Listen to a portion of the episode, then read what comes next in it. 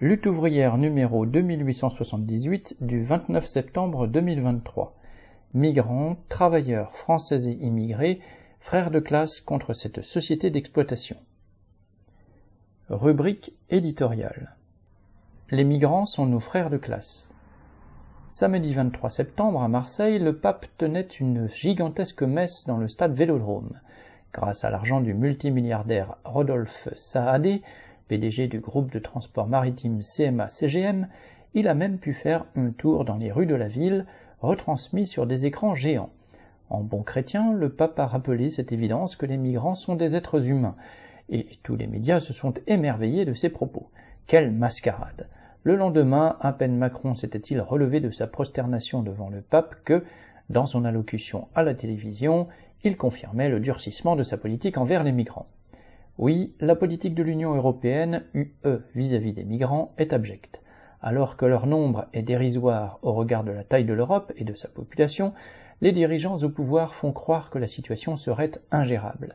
Mais de l'aveu même de l'agence européenne qui comptabilise les entrées irrégulières dans l'UE, il y en aurait eu 230 000 cette année, à peine quatre fois le nombre de gens venus écouter le pape durant sa messe. Les pays européens ont les moyens de les accueillir, mais leurs dirigeants n'abandonneront pas la politique du bouc émissaire qui leur permet de faire diversion devant le mécontentement qui grandit à cause de l'inflation et de la crise économique. Les prix ne cessent d'augmenter. Citation. Ça va continuer, fin de citation, a dit Macron. Mais tout le monde sait qui est à l'origine de cette situation. Il s'agit de Total Energy, des groupes de l'agroalimentaire comme Danone et Nestlé, de ceux de la distribution comme Carrefour et Leclerc, ou encore de CMA-CGM qui a fait 25 milliards d'euros de bénéfices l'an dernier en faisant exploser les prix du transport de marchandises. Mais pour le gouvernement, il n'est pas question de s'en prendre à ces trusts.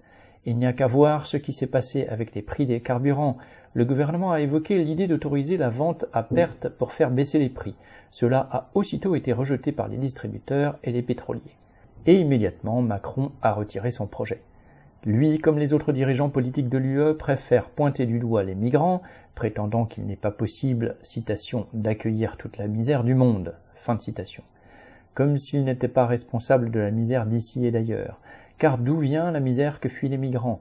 La plupart des pays d'Afrique, d'Asie, d'Amérique latine sont des pays riches en matières premières. C'est là-bas que Total Energy va pomper son pétrole et que d'autres industriels vont chercher leurs matières premières. Ces pays ont été maintenus dans le sous-développement par le pillage des grands groupes capitalistes des pays impérialistes, ces mêmes groupes qui nous exploitent et nous raquettent ici avec l'inflation. En compensation de ce pillage, les cliques dirigeantes de ces pays ont reçu des miettes, non pour développer leur pays, mais pour pouvoir se vautrer dans le luxe au milieu d'une misère noire. Et surtout, cet argent sert à mettre sur pied des armées avec l'aide de celles des pays riches, capables de tenir les populations. Car c'est ce qu'a fait la France en Afrique. À tout cela s'ajoutent les catastrophes climatiques et les guerres que toute cette situation entraîne. Alors, travailleurs, ne nous laissons pas entraîner dans le piège de voir les migrants comme une menace. Ceux qui cherchent à nous dresser les uns contre les autres sont nos pires ennemis. Ces dirigeants politiques, ceux au pouvoir comme ceux qui espèrent y être, sont au service des plus riches et ils se moquent de nos vies tout autant que de celles des migrants. Par contre, les migrants seront à côté de nous dans les entreprises et dans nos quartiers et deviendront nos sœurs et nos frères de classe. Et en tant que travailleurs, nous devons être pour la liberté de circulation et d'installation et pour que tous les travailleurs, d'où qu'ils viennent, aient les mêmes droits. Il ne s'agit pas seulement d'une question d'humanité, c'est aussi une question vitale pour le camp de la classe ouvrière. Celle-ci peut être une force considérable, avec une énergie révolutionnaire irrésistible, mais à la condition qu'elle soit soudée par une conscience de classe et par un parti porteur d'un programme pour renverser cet ordre social impérialiste qui pourrit notre vie ici et celle de milliards d'êtres humains de la planète.